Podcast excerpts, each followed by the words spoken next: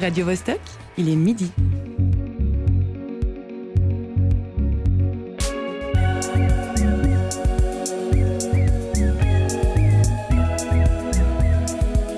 Midi bascule.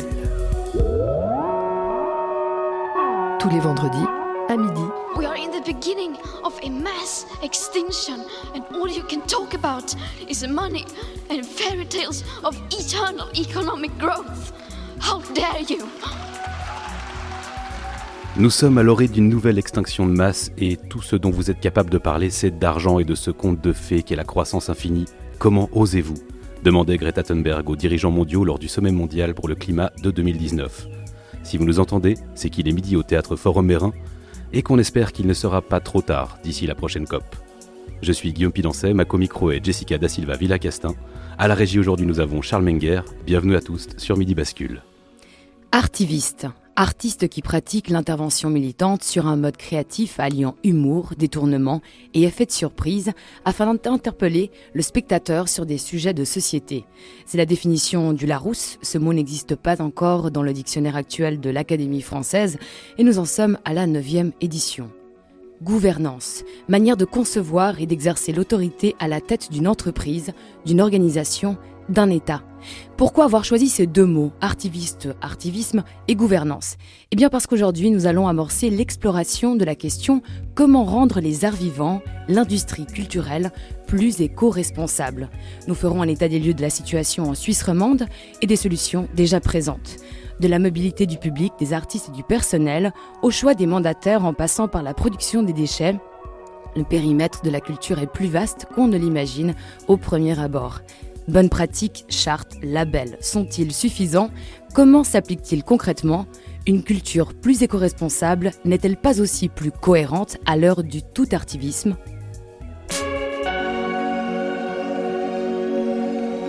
Scénariste et dessinateur engagé, Tom Tirabosco nous parlera de la charte des acteurs et actrices culturels pour le climat et de ses choix au quotidien.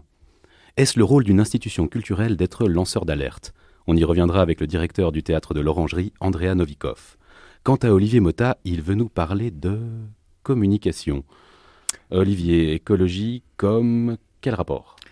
Mais tout à fait communication. Plus précisément, je vous parlerai d'une forme d'expression ou de communication méconnue dont le bilan carbone est d'une neutralité stupéfiante. Eh bien, on verra ça. À la question comment calcule-t-on l'empreinte carbone d'un spectacle, Delphine Avrial, qui a lancé son agence de certification écologique pour les entreprises culturelles en Suisse romande, aura sans doute des réponses. José Lido nous fera également le plaisir d'une chronique respirant la joie de vivre, car vu le sujet de l'émission, quoi de mieux? C'est enfin le moment de parler des vrais problèmes, n'est-ce pas José? Oui, c'est pour éprouver la tonicité générale, euh, le degré de, vitalité. Euh, voilà, il faut se mettre face au négatif. Euh, on en sait plus sur soi-même. Eh bien, on se réjouit.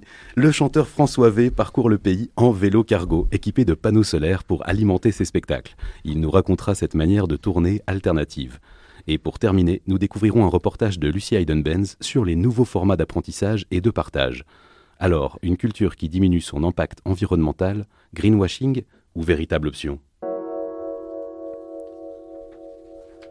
Avec un style très reconnaissable, des traits fins, des pages chargées de détails, des univers profonds, nous avons le plaisir d'avoir au téléphone Tom Tirabosco, scénariste et dessinateur de bande dessinée. Tom, salut. Salut. Tu es toi-même très engagé pour la prise de conscience, un changement d'attitude, des changements d'habitude de consommation, avec un, regard pas toujours optimiste sur notre avenir. Je pense à, Femmes sauvages, par exemple, paru en 2019 chez Futuropolis, ou La fin du monde en 2008 chez le même éditeur. C'était un titre assez évocateur. Tu, tu n'y crois plus aujourd'hui? Euh, En fait, pour être très franc, non, j'y crois plus.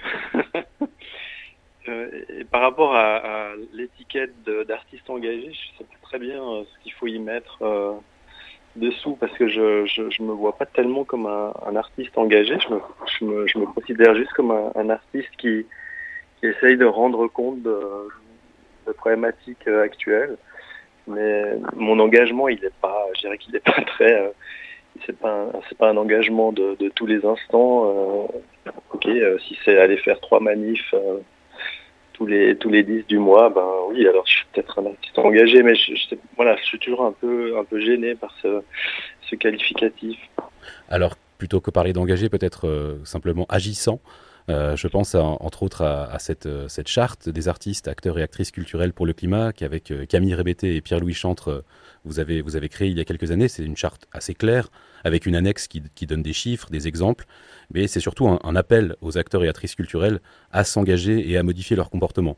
Euh, je pense à quelques exemples. Les artistes s'engagent à prendre en considération le bilan carbone de toutes leurs œuvres et leurs créations artistiques, euh, de privilégier l'utilisation de matériaux locaux recyclés et, dans le cadre de leur diffusion, de se déplacer en transport terrestre, ferroviaire, lorsque c'est techniquement possible, dans un rayon de 1000 km, euh, voire au-delà.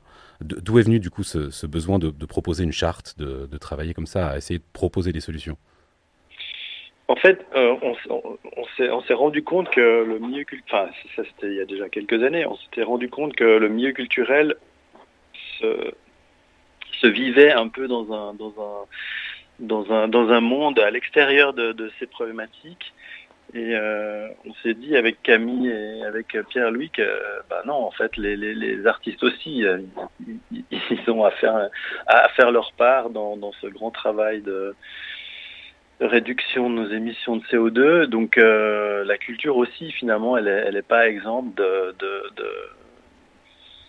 de, devoir agir et, de, devoir, euh, de devoir comme ça euh, participer. Donc nous est venue cette idée de, la charte. Bon après, c'est vrai que c'était tout de suite, on s'est tout de suite dit oui, mais c'est clair, c'est est-ce que c'est pas juste se donner une bonne conscience, etc. Mais je crois pas parce que euh, les trois déjà on avait amorcé ce, cette transition, ce, ce changement qui, qui, est que moi c'est vrai à titre personnel maintenant je, je euh, très concrètement, il y, a, il y, a, des choses que je ne fais plus, ou euh, il y a des choses que je refuse, ou etc.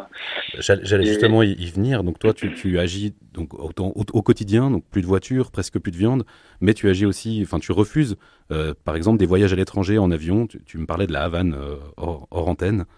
il y a encore une semaine, on me proposait quatre jours à la Havane. Je dis mais c'est un festival de bande dessinée euh, lyonnais qui organise ça. C'est une expo euh, qui tourne un peu dans le monde entier, dans lequel j'ai des planches.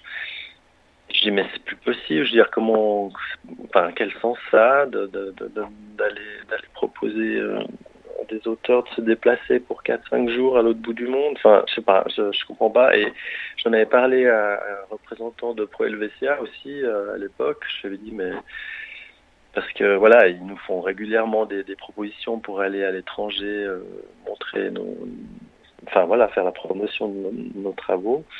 Mais ça, ça je, me rends compte que ça, met du temps. enfin, les choses bougent vraiment très lentement et, on est encore complètement prisonnier d'un certain nombre de, mécanismes et de et de, de, de de faire extrêmement confortable où bah voilà on vous propose d'aller d'aller un week-end euh, en Californie, euh, dans un festival de bande dessinée, vous allez, vous n'allez absolument rien faire que, que, juste signer deux livres. Quoi. Tu penses que, euh, que c'est lié Donc, on a un modèle économique finalement autour de la culture qui est, qui est, qui est très marqué par un besoin justement de se montrer. Par... Est-ce que tu penses que ce, ce modèle économique peut changer? Bah, de toute façon, il va changer, il va être obligé de changer. Enfin, je crois que le, futur nous, va nous obliger de toute façon à changer. mais euh, mais c'est clair que l'art n'est pas.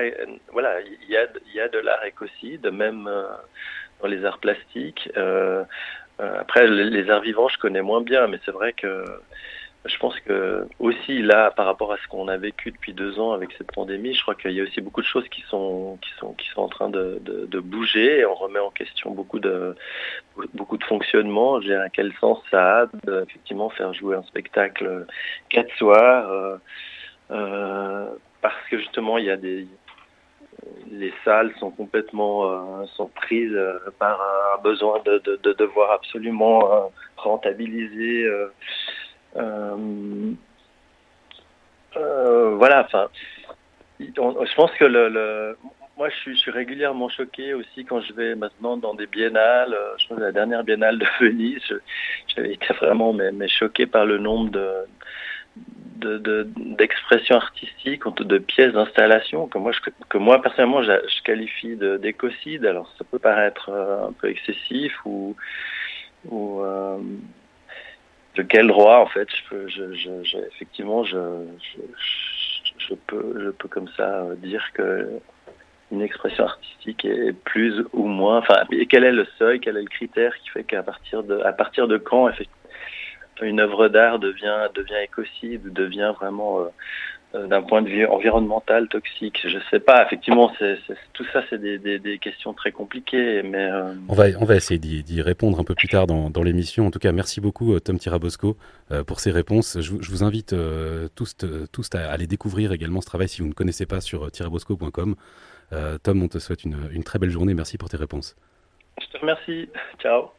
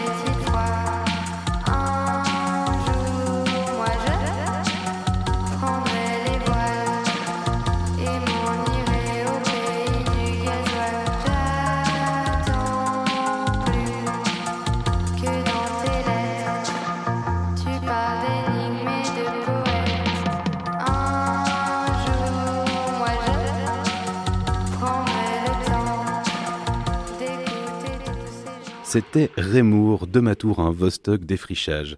Nous parlions avec Tom de cette charte pour le climat. Le théâtre de l'Orangerie à Genève fait partie des signataires. Nous avons Andrea Novikov, son directeur au téléphone. Andrea Novikov, bonjour. Bonjour, bonjour. En 2018, l'année où Greta Thunberg et les étudiants entamaient cette grève pour le climat, le théâtre de l'Orangerie entamait un cycle de programmation de trois ans, focalisé sur ce rapport qu'entretient l'être humain avec son environnement.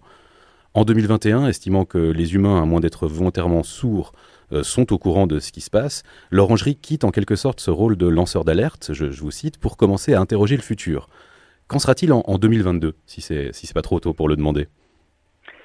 Ah ben, alors, bon, non, c'est un petit peu tôt pour demander la saison du 2022. J'ai pas trop envie de, dévoiler quelques petites choses qui évidemment sont, sont, sont là, mais non, c'est pas ça reste, ça reste complexe. Euh, un lieu qui, euh, qui focalise son attention sur le rapport être humain et environnement dans une époque qui vit d'une saturation d'informations autour du sujet, avec une, une énorme masse d'informations et une réalité qui apparemment ne bouge pas trop. Donc ça, ça reste, ça reste complexe, mais pour toute structure culturelle qui veut s'intéresser à ça ou être focalisée sur ça et devoir continuer. Donc euh, voilà, on essaie de d'être légèrement à côté de, du sujet, d'être légèrement en décalage, mais d'être toujours autour de ça. Mais on, on, se creuse, on creuse et on aura une magnifique saison comme les autres. Et donc là, c'est vraiment les, les, les axes, de, de, les thèmes. Mais donc vous êtes parmi les institutions qui se sont engagées aussi à, à modifier un peu leur comportement. Sur, sur quel point vous avez, vous avez la sensation de pouvoir agir? Sur quel point vous avez l'impression plutôt que, que c'est pas possible? Alors, euh, je vais faire, je vais me partager en deux. Euh, la, la, première partie, je vais dire ce, qui, ce que nous faisons, mhm. et après je vais me poser une grosse question. Bon, euh, nous, on est un petit, on est toujours, il faut se rappeler que toute structure culturelle a un certain, ça veut dire, en termes de financement, c'est pas évident, la situation est complexe aujourd'hui. Donc, nous, pour le moment, on intervient sur euh, on pourrait dire, par exemple, nous déjà, on, on, travaille beaucoup plus sur les longues séries que les courtes séries de spectacles. On essaie d'éviter d'avoir de, spectacle qui arrive et qui dure deux jours et après ils s'en vont. On essaye d'avoir une programmation musicale gérée par Maël Chalard qui est des groupes qui sont dans la région, dans une région proche ou qui étaient déjà en tournée, qui étaient par là et que donc les coûts, on essaie de baisser les coûts et de baisser les, kilométrages. Euh, on utilise un serveur euh, local pour nos, nos, informations, on n'est pas sur le cloud. On utilise Infomaniac et pas Mailchimp. On essaie d'éviter d'imprimer les programmes de salle, on, travaille avec des imprimeurs avec une encre végétale, on essaie de travailler avec le logiciel libre, sortir de GAFA, on a une buvette qui travaille avec des producteurs locaux, de la cuisine locale, vegan, bio.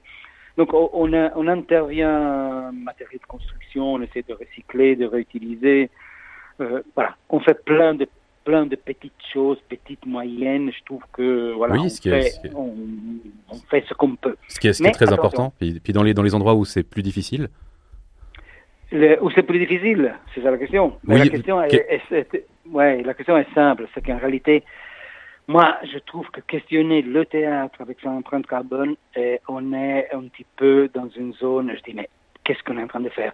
Le problème est ailleurs. J'ai un petit peu l'impression quand on questionne l'empreinte carbone de, la culture, j'ai un petit peu l'impression d'être, euh, de me retrouver avec la question du, du est-ce que je ferme le robinet quand je me brosse les dents ou pas?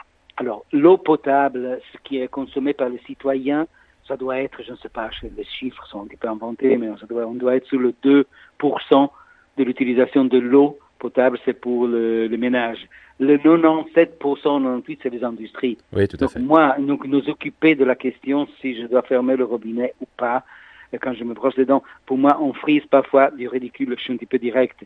Donc, évidemment, c'est une, une, vraie question parce que c'est un peu aussi, est-ce qu'on peut interroger le futur sans quels sont justement, comme vous avez parlé de, de, tous ces petits changements qui sont des changements importants, où je pense que massiquement, et ça, ça, fait quand même pas mal de différence, mais quand on parle de changer de mode de fonctionnement, euh, pour interroger le futur, il faut, il faut être prêt justement à, à, à changer ses modes de fonctionnement. Ça peut être des petits changements, des grands changements, mais ça fait partie, de, ça fait partie des, des acteurs culturels qui, qui, peuvent, qui peuvent le faire. Oui, c'est moi qui, mon point de vue. Mon point de vue, bien sûr, bien sûr. Jusque, jusque, jusque très peu soyons sincères et concrets, parce que j'ai l'impression qu'on est en train de, maintenant qu'on est conscient que le monde, va contre le mur, on demande à ceux qui ont été les premiers lanceurs d'alerte, à ceux qui sont conscients, à ceux qui font déjà des petites actions, etc., de continuer à être eux à porter la chose. Ce n'est pas ça. Moi, que je ferme ou pas mon robinet quand je me brosse les dents. Moi, c'est totalement relatif. Ce qui m'intéresse, c'est que la micro demain matin arrête de vendre des mangues qui viennent de Chili ou d'Israël, etc. Ça, c'est l'intervention à faire. Donc, s'interroger sur nous et surtout le risque, c'est qu'on commence à culpabiliser et à se sentir coupable si je ferme pas le robinet quand je me brosse les dents.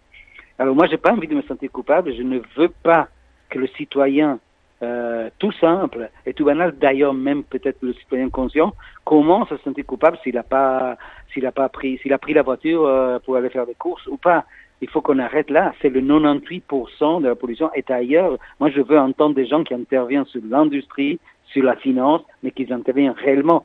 Sinon, maintenant, même les journalistes, je peux dire ça, c'est on intervient maintenant, voyons si les gens qui parlent de culture et qui parlent d'écologie font vraiment ce qu'ils doivent faire. Ça me rappelle l'effet de, de la photo qu'on avait fait à Greta Thunberg, une fois qu'elle avait acheté un sandwich à, au kiosque et une bouteille de viande et qu'il l'avait envoyé la elle sur le train et on avait commencé à faire le commentaire sur S, voilà. Oui, bien sûr, non, on cherche toujours, on cherche toujours le détail. Voilà, Ce que vous essayez de dire, euh, Andrea Novikov, quelque part, c'est que le lieu euh, de, de, la culture et du théâtre, euh, du coup, se joue davantage dans la programmation, du coup. Donc d'essayer plutôt d'être le relais euh, de, de, ces messages-là, sous cette forme de création euh, ou d'autres types de, de formes artistiques je dirais que pour le moment, notre rôle est celui-là, et ça reste celui-là, lancer l'alerte, parler, créer, créer des univers, créer du message, du contenu. Et c'est dans la pratique, franchement, c'est pas à nous de changer. Il y a, y a une multinationale qui veulent perdre le 3% de leurs bénéfices en changeant euh, quelque chose demain matin. Mais les politiques, la politique est devenue incapable d'intervenir sur l'économie. Et donc maintenant, on vient à parler des pauvres citoyens ou des pauvres petites institutions culturelles qui doivent essayer de modifier leur comportement. Bien sûr qu'on peut faire des efforts, bien sûr qu'on va faire des choses, bien sûr qu'on intervient. C'est pour ça que j'ai cité la quinzaine de choses sur lesquelles nous on travaille. Mais, eh, mais restons bien, bien concentrés sur ce qui doit changer. Eh bien... Et surtout, c'est que la politique n'est pas plus capable, n'est capable de, a, a, perdu toute possibilité d'intervenir sur l'économie. Et elle le sait, elle est impuissante, et donc euh, c'est là le problème, le réel problème. Eh bien, en tout cas, merci euh, Andrea Novikov pour ces réponses. Nous, on se, on se, se réjouit effectivement de découvrir cette, euh, cette prochaine programmation euh, l'été prochain au Théâtre de l'Orangerie à Genève. Euh, on vous souhaite une très belle journée. Merci beaucoup pour vos réponses. Merci à vous. Bonne journée.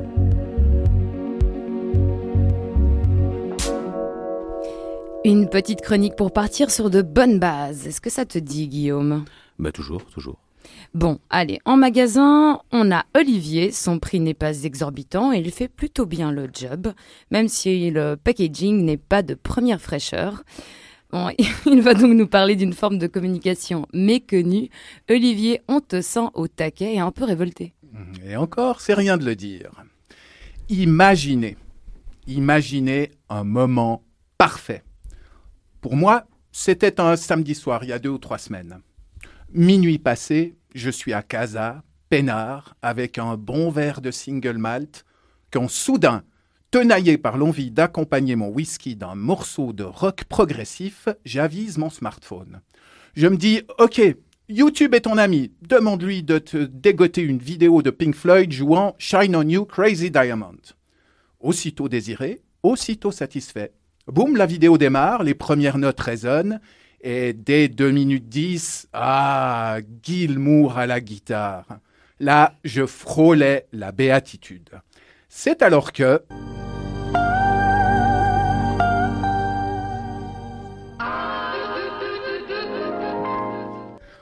Oui, une coupure pub. Vous saisissez l'atrocité du blasphème. Un petit rappel sonore suffira à caractériser ce type de vandalisme. Je suis donc passé de ça,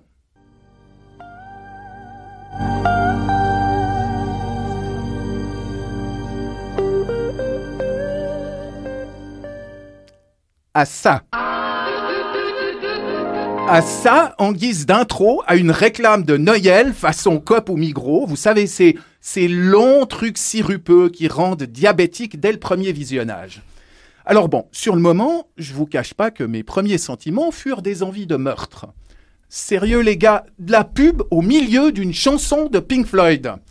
En passant, je dis les gars, et pour une fois dans ma bouche, c'est pas un masculin générique à valeur de neutre.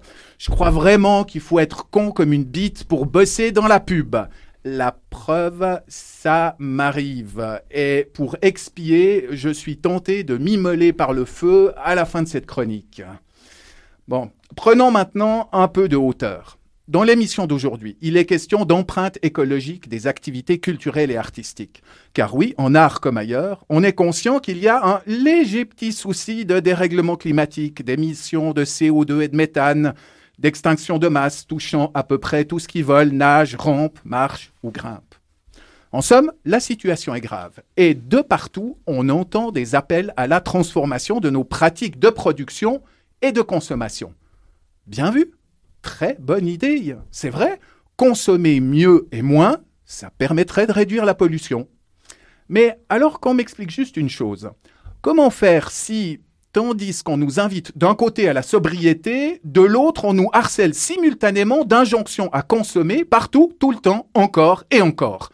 Je sais, vous m'objecterez, Guillaume, Jessica, que la responsabilité individuelle, les petits gestes du quotidien, le tri sélectif, tout ça, tout ça.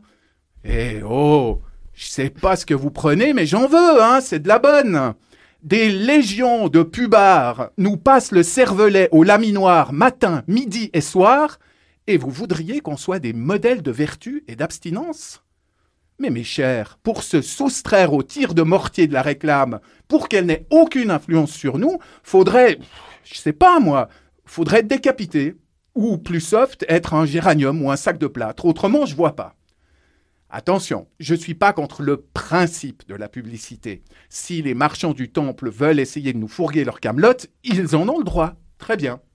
Je suis contre l'omniprésence de la pub, et en particulier contre le fait que cette truie débarque avec son groin qui pue au milieu des œuvres, des films, des vidéos, des émissions et des chansons de Pink Floyd, bordel.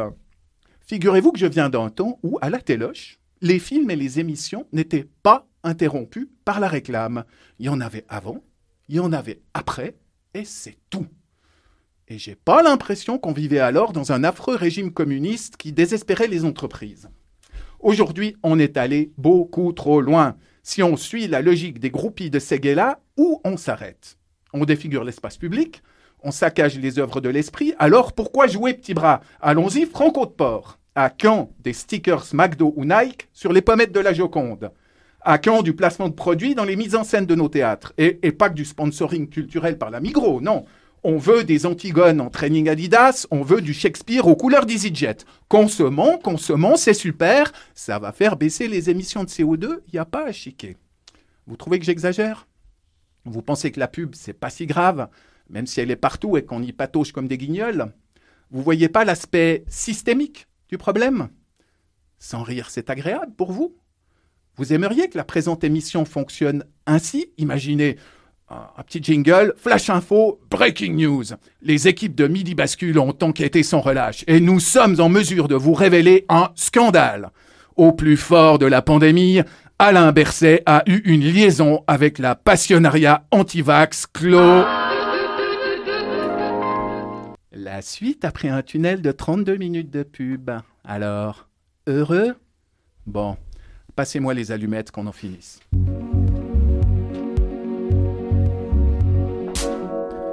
Merci beaucoup, Olivier. Euh, je ne sais pas quoi dire. En fait, je suis assez d'accord. Hein, c'est assez insupportable. Quel, quel, est le meilleur moyen de nous faire détester un produit que d'interrompre une chanson de Pink Floyd? Mais que de bonnes idées. Hein. Moi, ce orange, ce orange merveilleux pour Shakespeare, je trouve ça vraiment. Euh, c'est une grande découverte. Ah, ça claquerait. Hein. Mais ces idées-là me font peur. Elles semblent vraiment très euh, vraisemblables. Judicieuses.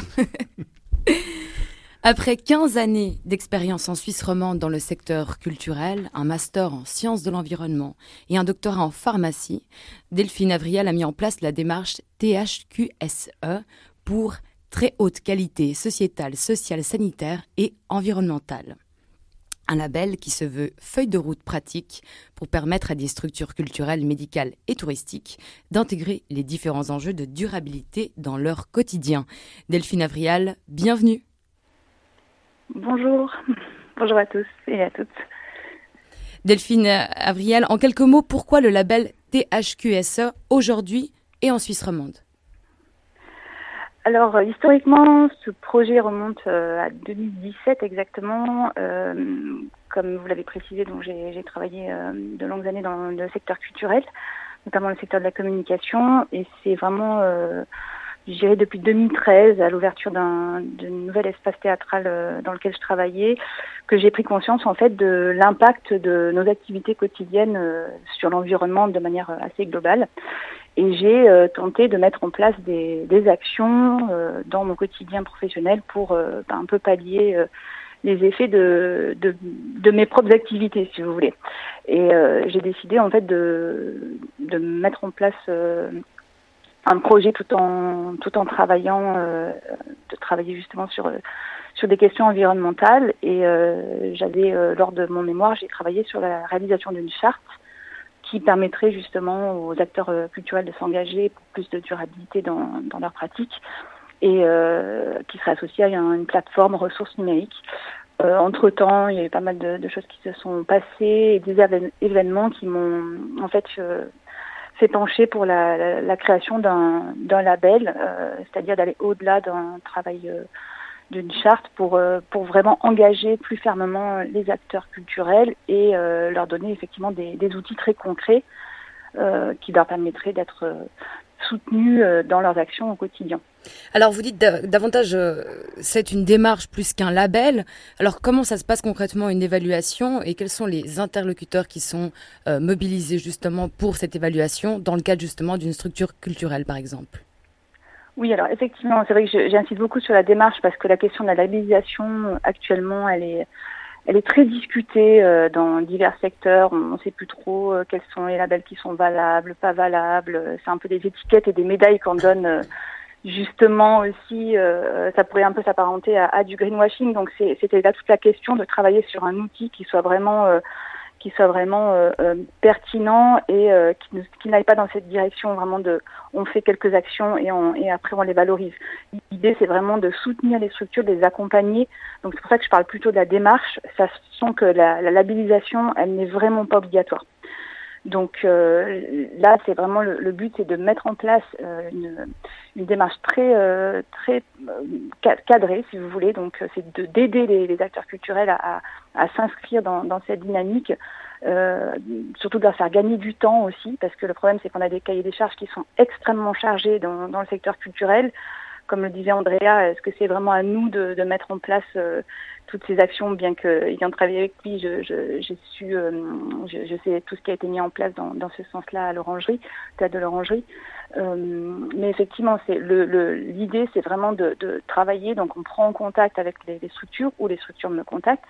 Ensuite, on, fait une sorte de séance de planification durant laquelle on va définir quelles seront les personnes qui seront particulièrement impliquées dans le processus, selon l'envergure de la structure culturelle. Ensuite, on va euh, venir sur place euh, une journée, on va évaluer, euh, si vous voulez, au travers de questions qui ont été formulées. C'est tout un référentiel qui a été qui a été élaboré, qui est basé sur des lois, des directives internationales, des normes très concrètes. Hein. Donc, c'est la norme ISO 26000 qui est le reflet de la responsabilité sociétale des entreprises et organisations et les ODD. À partir de ces normes, on a créé un référentiel avec une centaine de questions qui sont génériques à tous les secteurs, avec des indicateurs, donc on peut mesurer vraiment les, euh, les actions. Donc vous explorez différentes facettes voilà. justement. En quelques mots, Delphine Avriel, vous, exposez, euh, vous essayez d'un petit peu investiguer, on va dire, euh, l'économie de cette structure dans différents aspects, l'aspect mobilité et autres. Et aujourd'hui, le MEG est un de vos clients.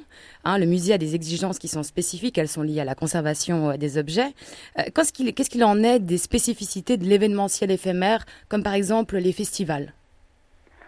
Alors, euh, pour les, les, les festivals, c'est vrai que j'ai tendance à plutôt partir sur l'aspect théâtral parce que c'est vraiment celui dans lequel je travaille aujourd'hui.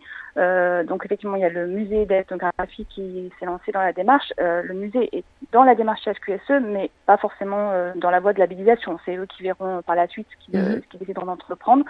Et le théâtre Amsterdam aussi qui vient de commencer euh, la démarche. Et si vous voulez, euh, le travail en fait sera toujours à peu près euh, le même, c'est-à-dire les, champs d'action, les piliers qu'on va observer, que ce soit pour un festival, un théâtre, un musée, on va toujours travailler avec les mêmes thématiques.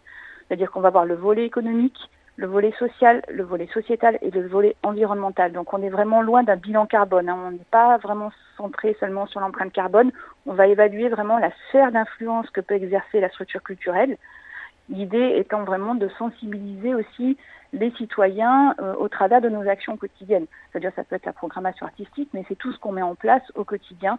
On va parler du handicap, de la parité homme-femme, de, de l'aspect social, de, de, de, au sein de la structure. On va parler de l'ancrage territorial de la Donc structure. De développement durable. Voilà dans son oui, alors c'est beaucoup, c'est plus vaste. On est vraiment dans la responsabilité sociétale. Le développement durable, on va être vraiment sur trois piliers économique, social et, et euh, environnemental. Et dans le volet avec la responsabilité sociétale, on ajoute le volet vraiment sociétal, ce qui veut dire qu'on on, on observe aussi notre travail quotidien, toute la question de la médiation culturelle qu'on va faire euh, dans la structure. Euh, donc en fait, on va, balayer, on va balayer une quinzaine de thématiques on va observer ces thématiques ensemble et ensuite on va voir quels sont les points forts de la, structure, quelles sont les, actions qui ont déjà été menées de manière efficiente et quels sont les points qu'on pourrait améliorer. Donc l'idée c'est vraiment de faire cet état des lieux et de donner des outils concrets parce que si on doit perdre chaque jour du temps à réfléchir à toutes ces questions, ça, ça, ça, devient désordonné en fait. Et Une dernière question euh, rapide, Delphine Avriel. Pourquoi pensez-vous que ces structures ne sont pas capables de faire ce travail elles-mêmes et qu'il est nécessaire de faire appel à, à, à un écolabel, par exemple? Est-ce que c'est un, une question de, de, période, de contexte? On n'a pas encore assez de ressources, c'est encore assez euh, nouveau. Euh, pourquoi pensez-vous qu'elles ne font pas ce travail? Alors, alors c'est justement tout l'intérêt, c'est qu'en fait, concrètement, elles font euh, beaucoup de choses. Quand moi j'étais en activité, je vous dis par exemple le théâtre de l'Orangerie, tout à l'heure euh, André en parlait, mais moi je suis en contact avec beaucoup d'autres théâtres et il y a énormément de théâtres qui travaillent sur ces questions. Il y a, ça, ça c'est vraiment important de le savoir. La, la seule chose, c'est que les, on, les actions sont mises en place de manière ponctuelle et en fonction des personnes qui sont en poste. Si vous avez des personnes qui sont très sensibilisées à ces questions, des mesures et des actions seront mises en place. Si les, collaboratrices et les collaborateurs sont moins sensibilisés, il y aura peut-être moins d'actions. Donc ça tient quand même beaucoup euh, à la force vive de l'équipe.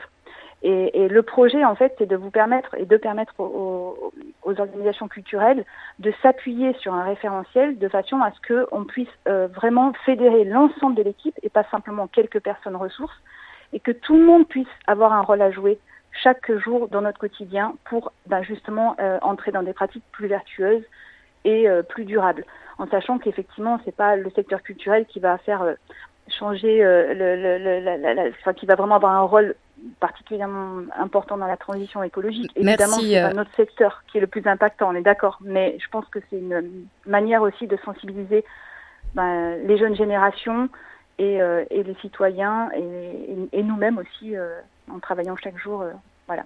La démarche s'appelle donc THQSE.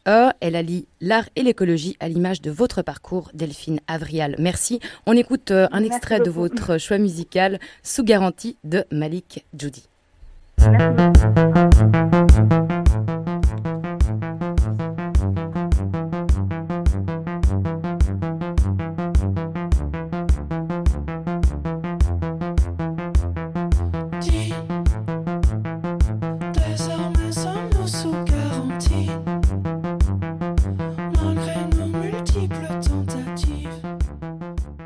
C'était Malik Judy sous garantie. Euh, c'est l'heure de ta chronique, euh, José. Salut José Lilo. Alors, on t'a pas vu la semaine passée, j'espère que tu as eu le temps de te reposer. Est-ce que tu as bien pu profiter? Euh, Ça dépend de ce qu'on entend par profiter, mais... Mais oui, le temps de préparer la chronique du sujet guilleret de cette émission avec la sérénité qui s'impose et de prendre le temps de refaire le tour de quelques banalités en rapport, entreaperçues dans l'actualité récente, que je m'en vais vous livrer sommairement au hasard de mes pioches, au cas où vous seriez passé à côté. Alors, par exemple, que streamer un truc sur Netflix avant de s'endormir, en termes d'empreinte carbone, c'est comme de rouler en voiture pendant que tu es dans ton lit. Bon, d'accord, à 400 mètres à l'heure, euh, mais multiplié par le nombre d'abonnés, je vous laisse imaginer. C'est bien de prendre son vélo la journée pour aller au boulot, mais la nuit, comme t'arrives plus à t'endormir sans brûler de la bande passante, c'est le grand prix de Monaco tous les soirs dans la chambre. Au ralenti, ok, mais avec une participation planétaire. Et je ne parle même pas de la tendance générale à comater avant la fin du visionnage, quand l'ordi tourne en boucle pour rien, jumpant d'un contenu à l'autre jusqu'au réveil brutal à 3 heures du mat, sur le canapé, le dos en compote et le chat sur la gueule. Que les consultations sur l'internet mobile, smartphone et compagnie, c'est une fois et demie de plus de consommation d'énergie que sur l'internet fixe que pour la fabrication d'un seul smartphone, c'est entre 50 et 100 kg de CO2 relâchés dans l'atmosphère. 100 kg de CO2, c'est presque deux fois le poids de Kim Kardashian. Que 8 milliards de smartphones ont été mis en vente entre 2021 et 2025, alors qu'on n'est que 7,7 milliards sur la Terre que l'empreinte carbone de l'industrie numérique augmente de presque 10% par an, si bien qu'à ce rythme, d'ici 2024, le digital sera aussi polluant que le milliard de voitures qui pèsent 6% des émissions mondiales. Et je ne vous parle même pas de la 5G, des objets connectés et des métavers qui déboulent en fanfare. Oui, je sais, moi aussi, quand j'entends ça, j'ai tout de suite envie d'hiberner et de me mettre devant une série sur Netflix, l'entreprise qui ne paye pas d'impôts, pour me changer les idées. Enfin, s'il existait des séries regardables sur Netflix. Mais l'essentiel, c'est ça. Au point où nous en sommes, nous sommes de toute façon partis pour une période de 20 ans de phénomènes climatiques extrêmes avant que l'éventuelle radicalité de nos efforts actuels, les fameux, hein, ceux qu'on attend toujours, aboutissent à une détente de la pression que l'industrie humaine exerce sur le climat. Non, les amis, c'est la merde. Autant ne pas se le cacher. Désolé pour le moral des ménages et pour l'indice du climat de la consommation nécessaire au perpétuel accroissement des gigantesques flux financiers qu'a pour seul horizon le monde économique de la finance mondialisée. En traduction simple, c'est la merde. Es la mierda? This is shit. Le monde de la finance n'étant jamais en retard d'une guerre économique, on a d'ailleurs peu à peu vu émerger des labels paravents tels que la finance durable ou le numérique responsable et autres platitudes. J'emploie ici sciemment le mot de label plutôt que celui de concept, désormais entièrement annexé au département marketing des diverses et innombrables activités humaines, mais qu'il convient pourtant de réserver à des usages philosophiques, si tant est que cette antique discipline, dont le mot concept procède à l'origine, est encore, par les temps qui courent, des adeptes. Si par hasard vous suivez cette émission et que vous m'entendez, je vous en prie, manifestez-vous. Jessica, Guillaume et moi-même, nous nous engageons à vous inscrire à l'inventaire du patrimoine mondial de l'UNESCO, pour autant que vous ne reculiez pas devant la perspective de devenir une attraction touristique. Étant donné d'ailleurs la façon dont l'époque traite les espèces en voie de disparition, il serait malvenu de vous en blâmer. N'est-ce pas, Jessica et Guillaume? Oui, je les aperçois hocher du menton, le visage grave dans le studio.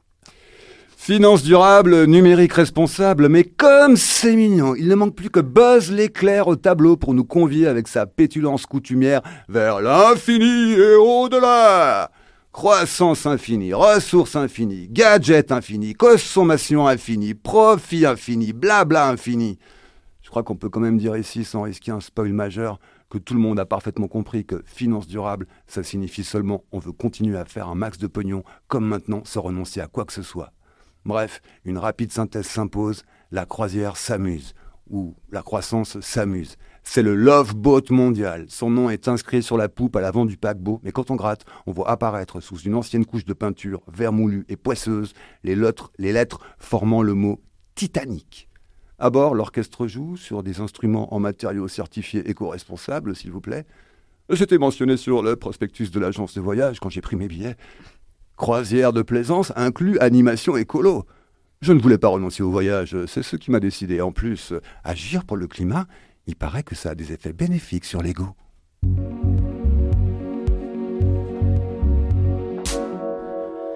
Merci José, mais toujours, toujours la, la joie de vivre pour cette. À votre service. Mais il faut de la joie pour affronter la noirceur de ce monde. Exactement, puis surtout les, voilà, les, heures les plus sombres de l'année. Je tiens quand même à, dire, José, qu'il y a peut-être des personnes qui conduisent en regardant Netflix quand même.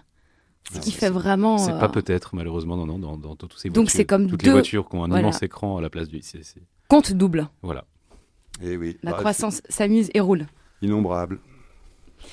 D'artiste vaudois, puis roman, François V est passé à être le chanteur explorateur helvète qui fédère et questionne une identité suisse riche de ses diversités linguistiques.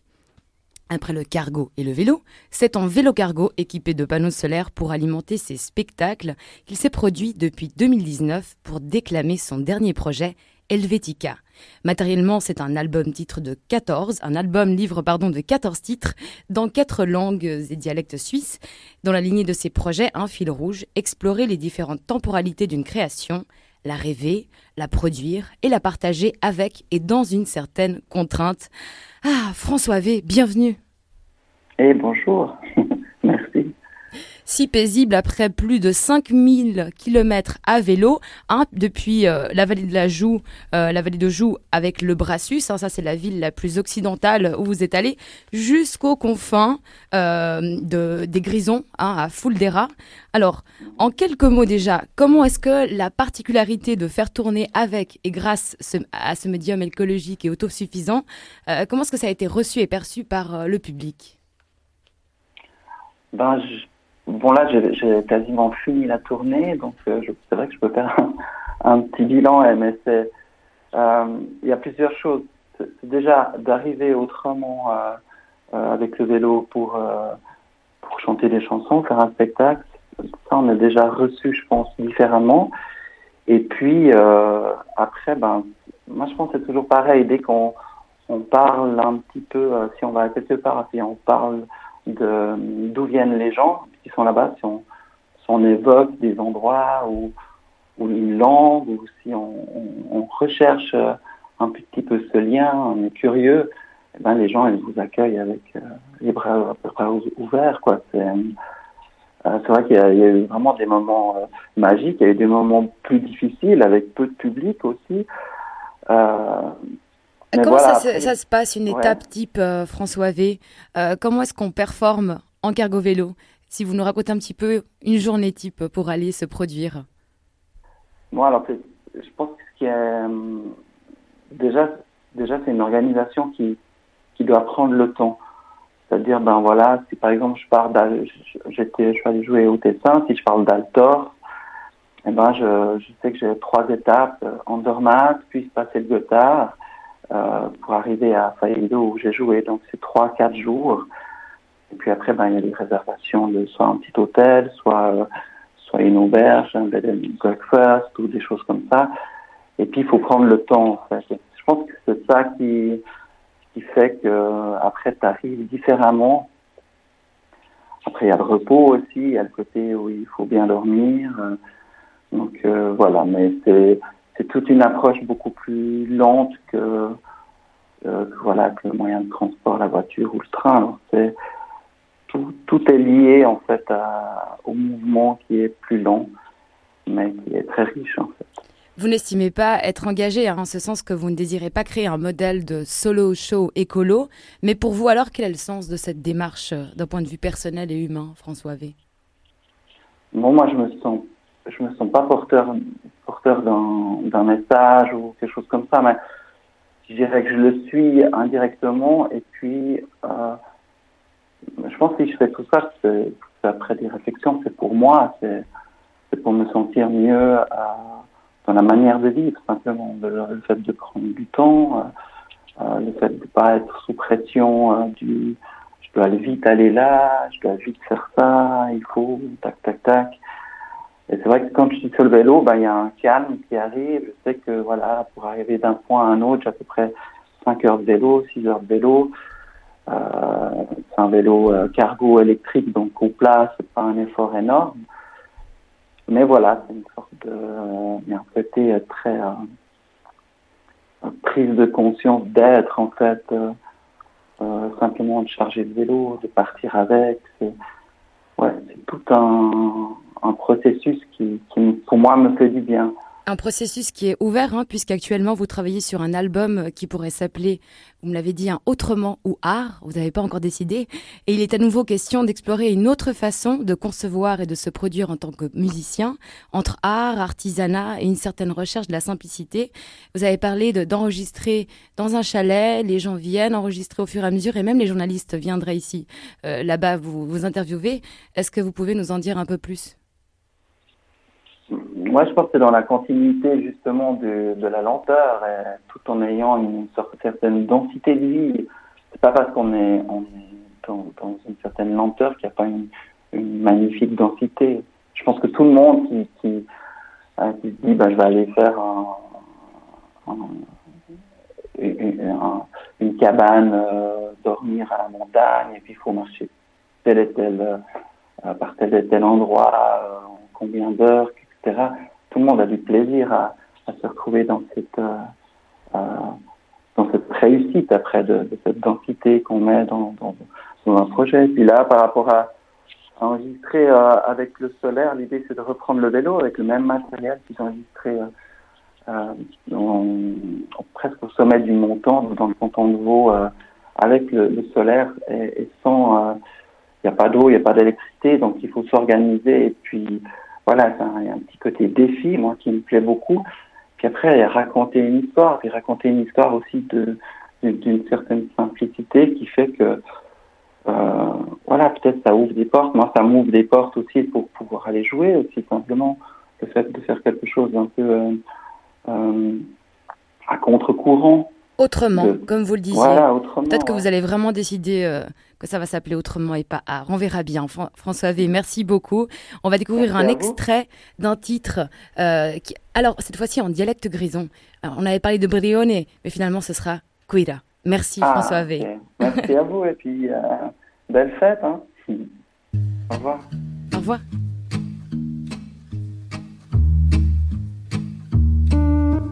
Cura che ti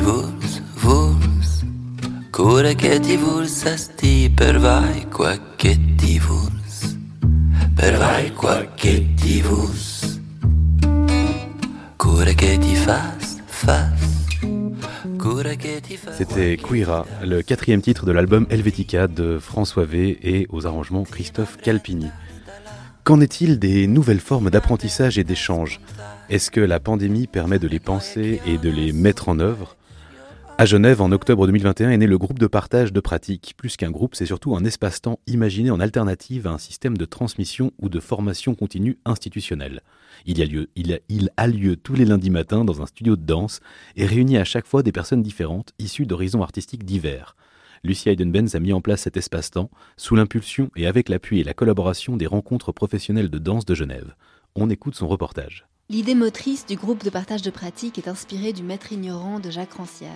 Plutôt qu'un modèle éducatif où un maître explique et enseigne un savoir à un ignorant qui ne l'a pas, la démarche est de partager des savoirs de manière émancipatrice. La particularité du groupe, c'est qu'il est initié et géré directement par les artistes et qu'il fonctionne par tournus. Chaque participante peut à son tour devenir enseignante lors d'une session. Du coup, le rapport hiérarchique de maître à élève est dissolu car il n'est plus que provisoire. Il n'y a pas de rôle fixe et chaque compétence est valorisée. J'adore. J'adore, j'adore. Hmm, J'adore. Danser avec les gens. De temps en temps. Rencontrer les gens. Et en dansant. Garder la trace de ce qui vient d'être bougé tant, tant dans le mouvement, les sensations, les histoires, les imaginaires. Qu'est-ce qui me reste de cette danse Et pour ça, on va se donner 5 euh, minutes d'écriture quasi automatique, le moins possible dans le contrôle. Mon premier amour est un loup, un vrai loup, avec fourrure, odeur, dents jaunes ivoire, yeux jaunes mimosa, des taches d'étoiles jaunes dans une montagne de pelage noir. On va aller essayer de traduire ces petits textes en danse.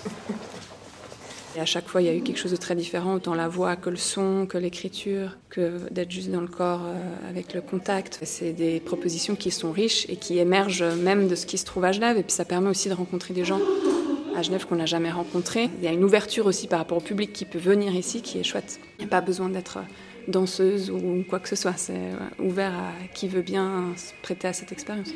En quoi c'est différent des autres euh, propositions, par exemple? Euh, ben Déjà, je trouve que c'est chouette parce qu'il y a toute cette façon de faire où en fait, on, il y a une personne différente qui propose chaque semaine quelque chose et puis qui est de sa pratique à elle. Donc en fait, on est un peu tous au même niveau quelque part. Et du coup, ça permet de, ouais, de, même soi-même se dire ah ben ouais, ok, moi, qu'est-ce que j'aimerais partager avec les autres? Puis du coup, c'est une richesse aussi de voir que euh, que chacune a quelque chose à, apporter en fait. Il y a déjà eu plusieurs tentatives euh, qui ont été mises en place et en fait, comme il manque la structure, il manque la salle, il manque ben, l'organisation qui va derrière de quelqu'un qui s'occupe en fait de, gérer tout ça. Le style importe peu. Ce n'est pas obligé qu'on mette un nom sur ce que ton corps est en train de dégager. On s'en fout. Bref, moi, dans ce processus, je m'en fous. Mais parfois, je dis même qu'on ne fait rien, on fait beaucoup. Parce que si tu es conscient et si tu es présent par ce fait de, ne rien faire, il y a quelque chose qui se passe. Mais tu es en contact avec un corps autre que le tien. Qu'est-ce que tu fais? Après aussi, c'est comment connecter son histoire personnelle à l'histoire de l'autre. Et moi, je dis souvent, il ne faudrait pas que les imprévus, les inattendus viennent être comme des limites dans nos vies. Du coup, la question, c'est comment je me connecte à l'autre. Encore plus aujourd'hui, on est là avec la situation de la COVID-19. Comment est-ce qu'on donne de l'amour aux autres même si on ne peut pas se voir physiquement? Si tu performes et que tu ne touches pas physiquement le public, comment tu fais sur scène pour dégager quelque chose que les gens reçoivent, qu'ils rentrent avec?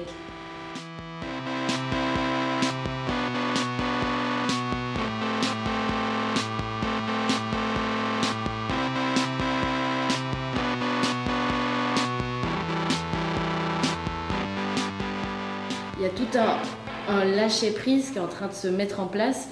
Et en fait, tout ça dans la bienveillance, euh, dans la délicatesse. Enfin, il y a tout un melting pot que je trouve euh, dans un contexte actuel euh, assez enrichissant et, ça fait du bien. La porte pour entrer dans cet univers, c'était cette voix qui est venue quand j'avais les yeux fermés, avec une chaleur, une odeur. C'était bien cette voix-là. Hein. Ça, ça c'était le, le, ticket hein, pour. Moi j'ai l'impression que c'est intéressant cette question aussi de, de, timing. Je sais que pour moi, euh, j'ai besoin d'un un long moment de presque d'autisme avant de pouvoir vraiment m'ouvrir aux autres. Mais en même temps, bon, on peut, se forcer un peu puis voir ce qui vient. Mais comme on est dans notre métier, enfin, dans nos pratiques, on a la possibilité de, créer des espaces et des temps. Je trouve aussi intéressant de laisser de donner le temps. Cette période-là qu'on vit en ce moment euh, dans l'histoire, est-ce que ça a changé notre façon de s'entraîner ou de se retrouver, de se rencontrer? Est-ce que c'est représentatif de ça? Oui et non. J'ai l'impression qu'il y a une fatigue une, grosse remise en question. Tout ce lâcher prise, ben, ça permet justement de pouvoir euh, peut-être euh, avoir ces, ce lieu de rencontre et puis de se sentir moins seul. Ça, c'est, je trouve, le plus important. la traque de se laisser deviner, souveraine dans son royaume de peau.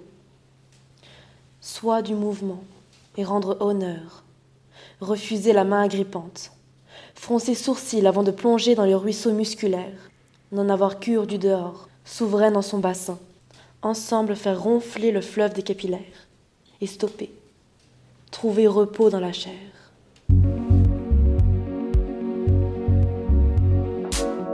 C'était un reportage de Lucie Heidenbenz à retrouver et à réécouter sur radiobascule.ch. En parlant de Radio Bascule, il y a deux semaines, nous vous faisions découvrir le podcast natif Vieille Peau, le premier podcast personnel de la comédienne suisse Charlotte Dumarteret. Eh bien, la nouvelle vient de tomber. Il fait partie des pièces nominées au concours national du festival Sonore, le festival de radio et podcast qui aura lieu du 25 au 27 février à Berne. Alors, félicitations et bonne chance à elle. On suivra ça de près. On l'a entendu dans le reportage de Lucie, euh, changer ses habitudes, c'est aussi peut-être envisager des nouvelles formes de travail. Euh, c'est au moins aussi important car changer ses habitudes individuelles, on l'a entendu, ce n'est pas forcément suffisant. Il y a aussi un, endroit structurel, il y a aussi les entreprises. Malgré tout, des petits gestes sont possibles, des messages sont possibles, des rôles différents. En fait, ce qu'on a, ce qu'on ressort aujourd'hui, c'est qu'il y a des tentatives, des tentatives d'alternatives, et que ce sera à chacun et chacune de se positionner et de trouver sa place dans ce changement. C'était notre dernière émission de l'année. Merci Jessica, merci Charles Menger à la technique, merci à tous nos invités, tous nos invités. Et cette fois, on se laisse gentiment basculer vers l'année prochaine, et on vous souhaite de belles fêtes.